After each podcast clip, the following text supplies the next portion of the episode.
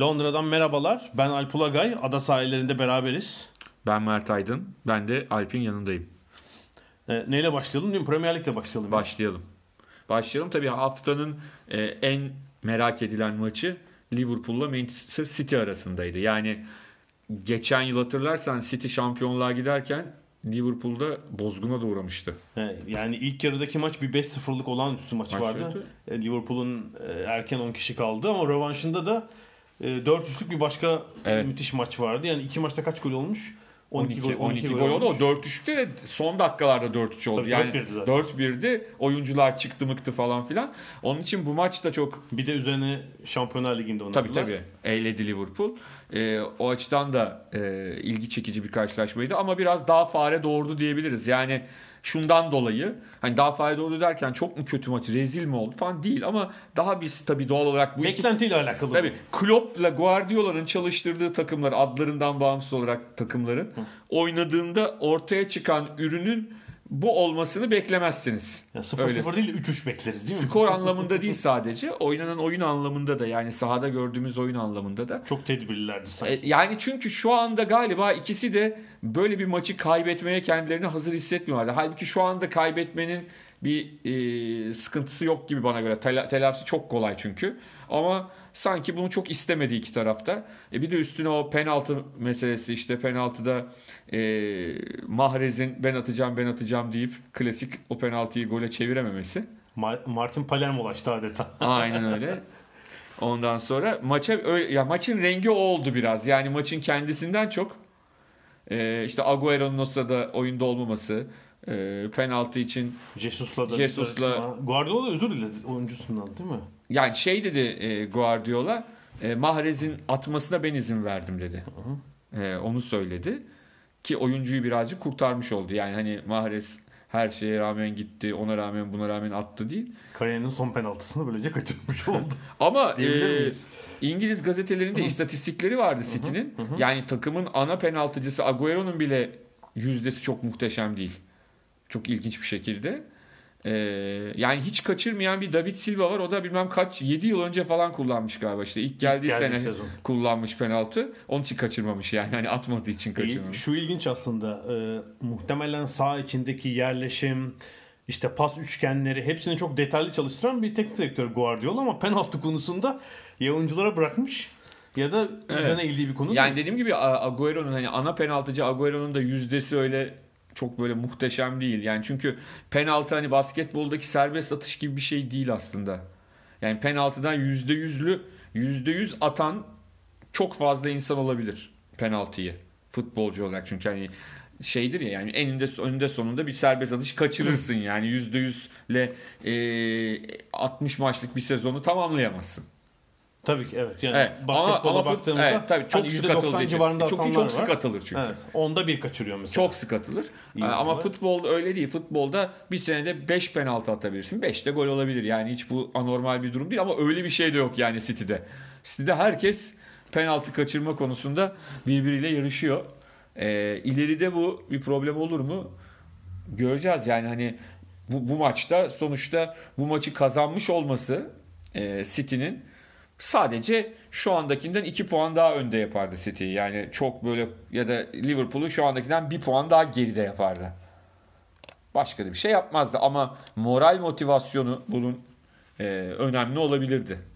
Öyle söylemek. Evet daha 8. haftadayız çünkü. Tabii, yani tabii. bu penaltı meselesi şurada kritik olabilir. Şimdi City yıllardır aslında Paris Saint Germain'de de aynı durum var. Yani bir tek kendi liglerini domine etmek istemiyorlar. Aslında Tabii ki. Şampiyonlar Ligi hedefleri Tabii ki ve yani bence Saint Germain'e oranla daha da avantajları var yani bazı Tabii, konularda. kesinlikle, Ama kesinlikle. hani burada herkesin söylediği şu. Hani İngiliz takımlarının son yıllardaki Şampiyonlar Ligi performansı e, çok tartışılıyor son ya. 10 yılda çok başarılı değil. E yani hani 2012'de de Chelsea kazandığında Chelsea hani Chelsea'nin daha önce kazanabilecek kadroları ve oyunları varken en alakasız senesinde kazandı mesela. Tabii Di Matteo ile çok sürpriz bir şampiyonluk Evet. almıştı. E, geçen sezon Liverpool final oynadı doğru ama hani İngiltere Ligi'nin o kadar zorlu bir fikstürü ve yıpratıcı bir e, şeyi var ki ne derler e, gidişatı var ki Şampiyonlar Ligi'ne birazcık posası çıkmış bir şekilde çıkıyor İngiliz takımları.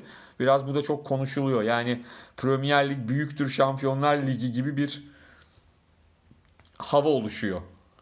Hani bırak tamam İspanyollar alırsa alsın. Bizim ligimiz en çok izleniyor. Bizim şampiyonumuz Şampiyonlar Ligi'nden daha iyidir falan gibi bir e, mantıkları E şu uğraş var Bilinç tabii. altında E, var. Şimdi Şampiyonlar Ligi'nde 4 yer var İngiltere Ligi'nden ama 6 büyük takım var şu an mevcut. Yani Doğru. o 4'e, 4'e girmek büyük mesela. Halbuki Real Madrid ile Barcelona yani en kötü halleri ilk 4'e girer Yani, tabii tabii İspanya'da. bu sene en kötü hallerindeler bakalım ne olacak. Doğru söylüyorsun. Yani o tabii ki büyük avantaj. Yani şimdi Bayern Münih kötü diyoruz ama Bayern Münih Alman liginde kaçıncılığa düşebilir yani. Ya beşinci olursa Yani küçük ihtimal. Yani Şampiyonlar Ligi'ne katılmama ihtimali senin de söylediğin gibi daha e, düşük ama İngiltere'de e, sıkıntılar büyük. Hani oradan da işte arada bir Manchester United gibi UEFA Avrupa Ligi'ni kazanıp arka yoldan Şampiyonlar Ligi'ne girebilen de var. Ha, şimdi mesela değil mi? Hani Arsenal o ilk dörtten biraz düşmüş gibi gözüküyordu. Sezona da iyi başlamadılar. Birden Ama ne oldu? Biz Evet. gitmeye başladık Arsenal'in maçlarına. Üst üste ikimiz gittik Alp'le ve ondan sonra Arsenal'in e, mü- müthiş yükselişi başladı. o sen hangi kale dibine e, şey yapmıştın? O tavuk bacağını. buradan Arsenal'lere mesajı gönderiyoruz. Bize bilet yollayın, Arsenal'in maçına gidelim falan diyor. Deplasmanlara da gideriz. Tabii tabii. Gerekirse. Bu hafta onlar da 5 attılar. Evet, evet. Deplasman. Gerçi Londra deplasmanı. Ee, bu sezon 20 takımın 6'sı Londra'dan. Hatta bir de Watford'u da yakın civardan sayabiliriz. Yani Evet, Watford'da da Londra diyen çok var yani. Londra takımı olarak kabul eden. İstanbul ölçeği ne diyebiliriz? Hani böyle Çatalca, Büyükçekmece falan demek herhalde şey olmaz. Yanlış Evet, olmaz. evet. Mesafe olarak şehir merkezine. Ee, o yüzden e, az deplasmanı var tabii Londra takımlarının. Muhtemelen otobüste şehir içinde gidilen deplasmanlar. Ee, Arsenal da rahat kazandı. 3 takım şu an 20 puanda tepede. Evet, yani arkalarında da iki takımın 18 olduğunu düşünürsek United bu hafta aslında Mourinho e, kovulmanın yine eşiğinden döndü. Hem de e, yani artık hani espri olarak söyleyebiliriz. Hani sanki şey bilerek yapılmış gibi 2-0 yenik duruma düşüp 3-2 kazanıp müthiş bir geri dönüş haline geldi. Newcastle deplasmanı bir kabus şeklinde başladı aslında Manchester United için. 10 dakikada 2 gol yediler. Sağlarında değil mi? Kendi sağlarında. Ee, sonra da ilk yarıda Newcastle'ın kaçırdığı pozisyonlar var. Yani maç gidiyor ve şeydi zaten. Cuma'dan cumartesiden Mourinho'nun son maçı. İşte Zidane'a Manchester yönetimi Zidane'a haber verdi. Kimseyle kimseye söz verme derken birden son 20 dakikada 3 golle e, United maçı çevirdi. Hatta Ferguson dönemindeki bir iki maça benzetenler oldu. Orada da böyle e, Ve ben 89-90'daki şuna katılmıyorum. Yani maçlara. şöyle bir şey var. Ee, özellikle de bu Türk sosyal medya e, kullanıcılarının yaptığı şeyler. Yani Manchester'lardan çok onlar daha Manchester United ve Mourinho'cu galiba. İşte Mourinho'nun elindeki kadroya bak. Abi Mourinho'nun elindeki kadro bir kere ucuz bir kadro değil. Parasız bir ulaştırmış bir kadro değil. Ayrıca kim yaptı yani bu takımın başında kaç yıldır kim var yani? Hani ayrıca bahsettiğimiz oyuncular Lukaku mu kötü yani? Lukaku mesela hangi rakip takım santrforundan daha kötü? Şu anda üstlerinde bulunan takımlardan. Yani gayet iyi bir santrfor, iyi oyuncular var. Artı Pogba, Lukaku, Yani. e, Sanchez e, Premier Lig'in en çok maaş alan oyuncusu. Yani onu e, ısrar kalede edip- De Gea var. Tamam yani Dünya Ya. Kupası skandal geçti ama yani Problem zaten oyuncular değil. Onlardan verim almamak, alamamak herhalde değil mi? Bu durum var. Yani. doğru. Söz konusu. E, var mı Premier Lig'e dair başka notumuz? E, şimdilik burada tadında bırakalım. Ee, aslında milli maç arasından sonra zaten Chelsea Manchester United'la direkt zaten şeyi açacağız ne derler. Ee, eğlenceli bir fikstürle açılacak. Evet. Evet 9. haftanın ilk maçı olacak. 20 Ekim e, Cumartesi günü. ve gündüz maçı. Ee, Türkiye saatiyle 14.30'da burada 12.30'da. Ee, o maçta işte Sarri Mourinho'ya karşıyla şey yapacağız. Artık rahatız. Mourinho kovulmaz herhalde o milli maç arasında.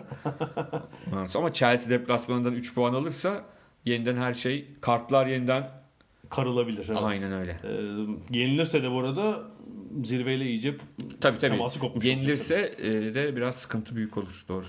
Evet Premier Lig bölümünü burada bitiriyoruz. Ada sahillerinin ikinci bölümünde de yılın futbolcusu ödülüne altın topa bir uzanalım. France Football bu hafta e, altın topun adaylarını açıkladı. 30 aday isim var.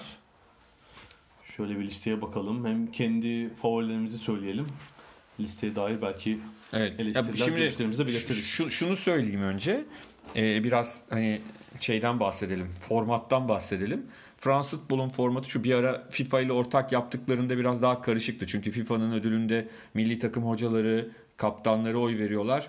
Artı işte Fran- Ballon d'Or'la birleşik olduğunda da Fransız futbol muhabirleriyle birleştiriyorlardı Yani öyle. gazeteci ve antrenörler e, Futbolcular karışık bir şey oluyordu. Şimdi artık ayrıldılar. O yüzden e, 176 e, Fransız futbol muhabirinin oylarıyla e, dünyada yılın futbolcusu seçilecek. Ve Avrupalı hepsi Avrupalı gazeteciler değil yani dünyanın dört Tabii, yerinden geçmişte 176 öyle gazeteci. değildi. Geçmişte e, 2000'lerin başına kadar e, şey 90'ların sonlarına kadar sadece Avrupa'da yılın futbolcusu seçiliyordu. Ballon d'Or'un şeyi oydu. İlk Ronaldo galiba. Fenomen Ronaldo'yla e, Veya Veya mıydı veya, Ronaldo? Yok Veyah'tı. İlk 95 ya 96 olması lazım. Fransız futbol bir değişiklik yaptı. Avrupa'da oynayan, Avrupalı olmayan oyunculara da açtı. kattı. Şimdi Ve ilk o yıl Veyah kazandı Evet. ödülü. Evet. Sonra Ronaldo da fenomen Ronaldo da kazandı. Ee, iki yıl sonra galiba o kazandı. Ondan sonra ama daha sonra artık e, farklı bir hale geldi. Ee, Hatta zaten sonra bir tek Avrupa'ya değil tüm dünya futbolcularını açtılar.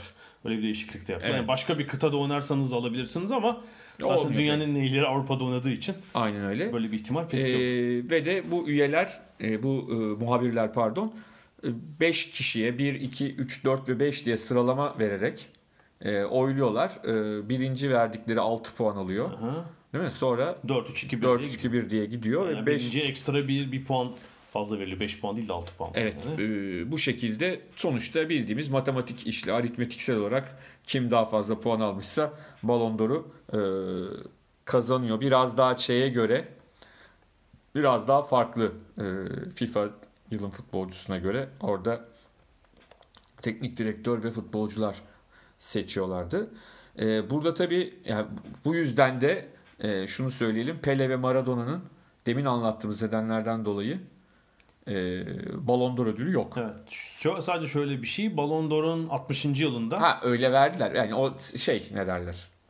yok yok e, yani ilk 1956'da verildi. Evet. 2016 yılında Fransız futbol bir alternatif e, klasman yaptı. Özel bir kitap Evet. çıkardı ve e, Pele ile Maradona zamanında Ballon d'Or'un e, klasmanı böyle olsa olur diye Pele'nin 7 altın top ödülü alabileceği hesaplandı orada. Yani 1960'lı yılların neredeyse tamamında. Şöyle bir şey var. Pele Şu an yani özellikle bu Messi, Ronaldo muhabbeti gibi yapılsa e, Maradona'da Maradona'nın olduğu bütün yıllar kazanırdı muhtemelen. Futbol aktif futbolcu olduğu. O kadar Maradona o kadar çıkmadı. Galiba 3 sezon çıkıyor Maradona ilginçtir. Ama belli daha olmazdı fazla- ya. Yani O sırada çünkü bakış daha farklı. Yani 2016'dan geriye bakmakla elbette. o dönem yaşamak aynı şey değil. Ben Maradona'nın da her yıl Ay bir de- kazanacağını Bir düşünüyorum. de şeyi düşün. Eski sistem olsaydı herhalde Ronaldo 10 taneyi peş peşe dizmiştim mesela. Yani Messi'nin oyal şey oyalamadığını düşün. aynen öyle. Ronaldo dizebilirdi 10 taneyi. Tabii tabii. Messi Arjantinli diye. Ama o zaman Messi'nin hemen İspanyol pasaportu öne çıkarılırdı ben sana söyleyeyim. Şimdi tabii adaylara bakıldığında adaylar aslında çok şaşırtıcı değil. Yani e, nedir? E, Dünya Kupası ve e, Şampiyonlar. Şampiyonlar Ligi ağırlıklı doğal olarak. Hatta Yani Şampiyonlar Ligi daha belirgin çünkü 50 kişilik 30 kişilik listede pardon. Şampiyonlar Ligi oynamamış geçen sezon. Hiçbir oyuncu yok. Ama, ama dü- zaten Dünya Kupası'nda başarılı olan adamların da hepsi Dünya Ee, Şampiyonlar Ligi oynamıştı bir şekilde. Dünya Kupası oynamayan 3 oyuncu var. Evet. Bale, Benzema, Oblak. Onlar Dünya Kupası'na gitmediler. Bir de Dünya Kupası'na tabii hiç hayal kırıklığı yaratanlar var. Çeşitli sebeplerle işte Salah gibi sakatlık sebebiyle. Ee, Ama işte şampiyon yani hem kendi liginde de yani Salah Şampiyonlar Ligi değil sadece kendi Tabii, liginde tabii. de çok başarılı oldu. Tabii. Oynadığı ligde de Ee, çok başarılı. Sadece şöyle bir şey yani 20 yıl o hele 30-40 yıl önce daha önemli. Yani Dünya Kupası'nın olduğu yıl Dünya Kupası'nda 2-3 maç iyi oynayıp hani Zidane iyi bir örnek. Sen daha önce söylemiştin hani final maçında 2 gol attığı için birden altın topun bir numaralı favorisi oldu ki Doğru. Çok süper bir Dünya Kupası geçirmemişti. Geçirmemişti. açıkçası. Yani ama mesela hani biraz hep şey kalır az konuşulur ve Euro 2000 daha iyidir mesela. Daha iyi. Zidane'ın Euro 2000'i. Euro Kesinlikle 2000'de oyun olamadı. Yani kupayı aldılar ama. Hani Kupayı aldı şey Evet, alamadı. Altın evet. topu alamadı. Yani Euro, Euro 2000'e damgasını vuran adam bence Zidane'dır ama orada finalde gol atmadığı için falan çok ön plana Ya da şeyi çıkıyor. düşün. Rossi'yi düşün. Mayıs ayına kadar maça çıkmıyor 82'de. Dünya Kupası'nın ilk 4 maçı gol yok. Son 3 maçta Ki bir 6 de gol. tabii 82 yılında Şampiyonlar Ligi diye bir organizasyon Tabii. da yok. Tamamen Dünya Kupası Tabii. üzerine neredeyse Tabii. kurulmuş. Şimdi ben adaylarımı söylüyorum. Puan veriyorum. Fransız futbol muhabiri olsaydım. e, bir Luka Modric 6 puanımı Luka Modric'e Veriyorsun. veriyordum. 6 puan Hak- hakkıyla. hakkıyla. 5 5 puanı 4 puanı pardon. İkinci sırada yani. İkinci sırada Kylian Mbappe'ye. Aha. Üçüncü sırayı Mo Salah. Aha. Dördüncü Cristiano Ronaldo. Evet. Ya eee, veriyorum. Beşinci sırayı da Eden Hazar'a veriyorum. Eden Hazar. Evet çok şey diyemem, itiraz edemem. Ben sıralama yapacak olsam yani ben de Modric'e hakkıyla gerçekten müthiş bir yıl Ee, ve bir forvet almasın ya bu sene. Yani Modric bence hak ediyor. Ben de birinci sıraya Modric'i koyarım. Mbappe ikinci sıraya koyarım çünkü hani hem zaten çok iyi bir de böyle hani insanı heyecanlandıracak futbolcu her zaman çıkmıyor. Mbappe'nin Aslında şöyle bir şey böyle var. olduğunu söyleyebiliriz. Yani e, Kevin De Bruyne de bence bu ilk 5'e ya da Harry Kane de bu ilk 5'e koyabileceğimiz adamlar ama yani ilk 5'e 5 kişi koyabildiğimiz için 6-7 kişi koyamadığımız için yoksa yani e, onlardan birini yazana da ben hiçbir şey itiraz edemem. Anlatabildim mi? Yani performanslarından dolayı e, itiraz edecek bir yanı yok. Kevin De Bruyne Ben Ronaldo'yu ilk beşe koymuyorum. Ben bir savunma oyuncusu Rafael Varane'ı koyarım 3 numaraya. Ee, savunma oyuncuları maalesef zaten aday listesine az giriyorlar. Ee, kaleciler ve savunma oyuncularının böyle bir şanssızlığı var. Son alan savunma oyuncusu herhalde Cannavaro değil mi? 2016'da. Cannavaro. Çok ender rastladığımız bir durum genelde. o da savunmaların çok ön plana çıktığı bir Dünya Kupası Evet, tabii ki. olmasından Tabii ki. Ben Varane'ı koyarım. Ee, sonra Azar'ı koyarım ve Salah'ı koyarım. Ben de Ronaldo ve Messi'yi ilk 5'e almıyorum. Doğrusu. Yani kim alır tahmin olursanız bence Modric alacak. Ee, Mbappe'nin de hem Böyle Dünya 3 Aralık'ta bu arada. e, 3 Aralık'ta açıklanacak. Demek ki Kasım ayının e, ortası gibi 15-20'si gibi son oyların verileceğini tahmin edebiliriz. E, Mbappe'nin de ilk 3'te olacağını tahmin ediyorum. Aslında şu da var. Yine yani bir kişinin daha hakkını yiyoruz. Engolo Kante. Hı hı. hı. Yani o da bence hakkı yenenlerden biz de yedik şu anda hakkını. Yani o da e, bence mutlaka en az birkaç tane muhabirin ilk beşinde yer alacaktır. Yani buradaki 30 e, futbolcunun ben 20 ila 25'inin bir şekilde en az o şeye gireceğini düşünüyorum. Yani sırala puan alacaklarını bir şekilde. eski zihniyet olsaydı anlayış. Mesela bir Dünya Kupası yılı Fransa bir de 4 gollü Dünya Kupası şampiyonu muhtemelen 3 Fransız olurdu ilk 5'te. Şimdi mesela 1 olur ama 2-3 şüpheliyim. Mesela 2 2 belki olur. Burada coşkulu bir Fransız e, muhabir oyu bekliyorum heyecanlı bir şekilde. Hani, çünkü öyle şeyler de var. Bir de 5 Fransız. evet, eski dönemlerde aday sayısı da olmadığı çok eski dönemler var. Yani kimlerin aday olduğu belli. Yani ne geliyorsa yazabiliyorsun. Çok eski yıllarda öyle şeyler de var. Ondan sonra e, Burada- Burada, şey, Burada e, tabii Türk oyuncu olsaydı keşke ya da Türkiye e, Türkiye'de oynayan bir oyuncu ya da bir Türk oyuncu olsaydı inşallah ilerleyen yıllarda olur.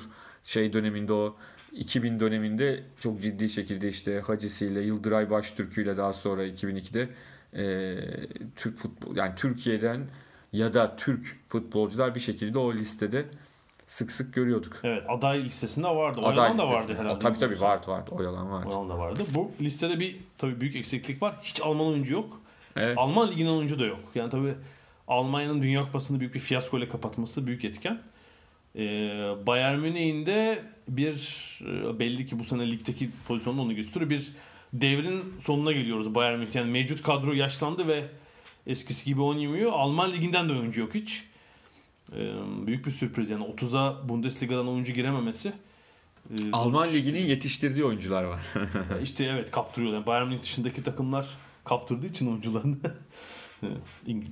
ağırlıkla da İngiltere'ye. Hiç Bundesliga'dan da oyuncu göremiyoruz. Evet ilginç e, şeylerden bir tanesi ki hani Bundesliga son yıllarda ciddi bir atılım gerçekleştirdi. Hem seyir anlamında hem çıkardıkları teknik adamlar anlamında. Ee, ama bu kez bir, bir sıkıntı yaşadıkları kesin. Yani e, Dünya Kupası'ndaki bozgunlarını açıkçası sadece işte yok Sane'de çağrılsaydı o da bilmem ne olsaydı ile anlatabileceğimiz bir durum değil bence bizim sahada gördüğümüz e, Dünya Kupası'nda. Ben uzun yıllardır e, Dünya Kupalarından ilk turda elenmiyorlardı zaten de. Ama kötü Dünya Kupaları ve kötü Avrupa Şampiyonları yaşadılar. Avrupa Şampiyonası da ilk turda elendikleri oldu. New York ama yani çeyrek finalde öncesini biz hatırlamıyoruz. Yok ama o çeyrek finalde elenip zaten baştan bu belli. Bunlar bir yerde elenecekti dediğimiz kupalar vardı. Yani iyi gitmiyorlardı. Hani hep biz ya bunlar Alman işte gidiyorlar diyorduk. eleniyorlardı. Bu kez öyle de olamadı. Öyle de olamadı. Ee, bu çok basit şekillerde anlatmamız zor. Yani ya da sadece futbolla taktiksel açıdan anlatabileceğimiz bir şey değil bence. Başka sorunların yaşandığını düşünüyorum orada. Yani hani belki bizdeki o Euro 2016'da yaşanan seviyesinde bir kavgadan bahsetmiyorum. Hı hı. Ama zihinlerde bir takım sıkıntılar yaşandığı kesin bence. Yani bunun bunu aslında su yüzüne çıkaran kişi Mesut Özil oldu muhtemelen. Evet. Ama Almanlar bunun hesaplaşmasını yapacaklar mı? O sinyali ben şu ana kadar almadım mesela. Hani genelde şey yani ırkçılık yok, bizim böyle bir sorunumuz yok diyerek olayın üzerine. Ya işte sorun sadece yalnız. o mudur? Sorunlardan biri midir? Ee, onları da bilmek çok kolay değil yani çok karışık. Ee, Bayern Münih'in de e, herhalde son 7-8 sezondur böyle bir durumda olduğunu pek görmemiştik yani. Gelecek yıl büyük bir revizyon olacak herhalde Bayern Münih kadrosunda da. Doğru doğru. Zaten Robben Ribery falan hepsi uçacak gidecek yani. Hayır yani haklarını vermek lazım. Müthiş oynadılar. Tabii tabii yok ama artık yani 163 yaşına geldiler. Bir de artık şey de yok yani verim alınabilen maç sayıları azaldı. Az oynuyorlar sakatlıktan dolayı. Son 4-5 yıldır böyle. Hı hı hı. Ee, e, bu kadar büyük maaşlar bu kadar az maç için Türkiye yolu gözüktü diyorsun. ha bilmiyorum Türkiye yolu gözüktü mü? Bu, Başka kur- bir bu şey. kurlarla muhtemelen olur. Türkiye yolda gözükmez onlara muhtemelen. Ee, var mı başka bir mevzumuz? Belki şeye değinmek lazım. Ee, şu an olimpiyat camiasının gözü Buenos Aires'te. Dünya Gençlik Oyunları olimpiyatları var. Buenos Aires'te. Türk sporcular da var ama bir önemli ödül verildi. Evet. Ona bence değinmek lazım. Ee, Kadınlar ve Spor Dünya Ödülünü Eczacıbaşı Spor Kulübü aldı. Evet. Türk Spor Kulübü aldı. Ee, doğrusu çok e, gurur verici Eczacıbaşı e, açısından da, Türkiye açısından da. Eczacıbaşı voleybolda malum e, bizim gençliğimize, çocukluğumuza denk gelen dönemde aslında çoklu spor, Tabii. çok sporun yer Yani hem- spor kulübüydü. Evet hem voleybolda hem kadınlar hem erkeklerde vardılar. Evet. Hem de basketbolda Yani zaten. muhtemelen üçünde üçünde birden şampiyon oldukları sezon vardır herhalde Çok. 80'lerin başı. 70'lerde 80. 70'lerde de olabilir. Evet. Yani e, vardı. Vardı. Sonra bir onlar bir revizyon yaptılar. Basketboldan vazgeçtiler. Bir noktadan sonra erkek voleyboldan da vazgeçtiler ama kadın voleybolun her zaman öncüsü oldular Doğru. ve sadece bir üst yapı kulübü değil müthiş bir yetiştirici Eczacıbaşı. Doğru. Geçen hafta da konuşmuştuk. Yani e, kadın voleybolu, kızlar, genç kızlar, çocuklar e, o açıdan hakikaten özel bir performans gösteriyorlar. Tabii ki bu ödülün sadece sportif bir anlamı yok yani sosyal bir anlamı var. Hı. E, kadınların e, spor alanındaki etkinliğini e, göstermesi açısından bunu da bir Türk kulübünün alıyor olması bence çok Ya, çok Şu önemli. rakam çarpıcı. Ee, Ödül sayfasında var Eczacıbaşı Spor Kulübü'nün. 2017 itibariyle bugüne kadar e, voleybol programlarında 11 bin sporcu yetiştirmişler. Yani bu şu anlama geliyor. Kendi A takımının donattığı başka takımlara verdi ya da Doğru. işte küçük e, yıldız genç kategorilerinde Eczacıbaşı Spor Kulübü'nde voleybol oynayan Ya şunu sayısı. şunu anlamamız lazım. Onunla ben de hani çok da uzatmayayım söyleyeyim. Ee, bu hani çocukken, gençken spor yapanlar var. İşte bunların aslında şöyle bir şey var. Belki de bende hani bir istatistik bilgisi yok ama %90'ı i- ile, ilerleyen zamanda böyle bir şey yapmıyor. Yani sporu e, profesyonel anlamda devam ettirmiyorlar. Başka işlerle uğraşıyorlar ama çok net bir şekilde e, çocuk yaşlarında ve gençliğinde spor lisanslı olarak spor yapanlar ileride çok iyi birer spor sever oluyorlar ve kendi çocuklarını da bu şekilde yetiştiriyorlar ve belki de işte eczacı başında şu anda 12 yaşta olan bir çocuk belki ileride bir kız e, mühendis olacak ama belki onun kızı voleybolcu olacak ya da başka bir spor dalında. Yani bunu bunu da dikkate almak gerekiyor. Spor kültürünü e, yaşatma açısından ille çocuğum benim profesyonel sporcu olacak baskısı değil. E, spor kültürünü yaşaması, sporun içinde yer alabilmesi anlamında e, bu altyapıyla uğraşan, altyapıya önem veren e, kulüpler, altyapıya emek veren kulüplerin değeri çok benim gözümde önemli ki özellikle yine konuşmuştuk voleybol kısmında işin kızlar voleybolda Eczacıbaşı olsun, Vakıfbank olsun, işte Fenerbahçe'si, Galatasaray'ı, diğerleri hakikaten çok ciddi e, emek koyuyorlar işin içine.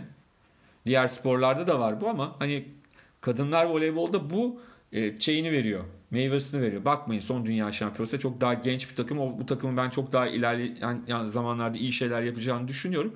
Ama biz sporcu yetiştiriyoruz devamlı olarak. Hem de yabancılar, dünyanın en iyi yabancıları ülkemize gelmesine rağmen.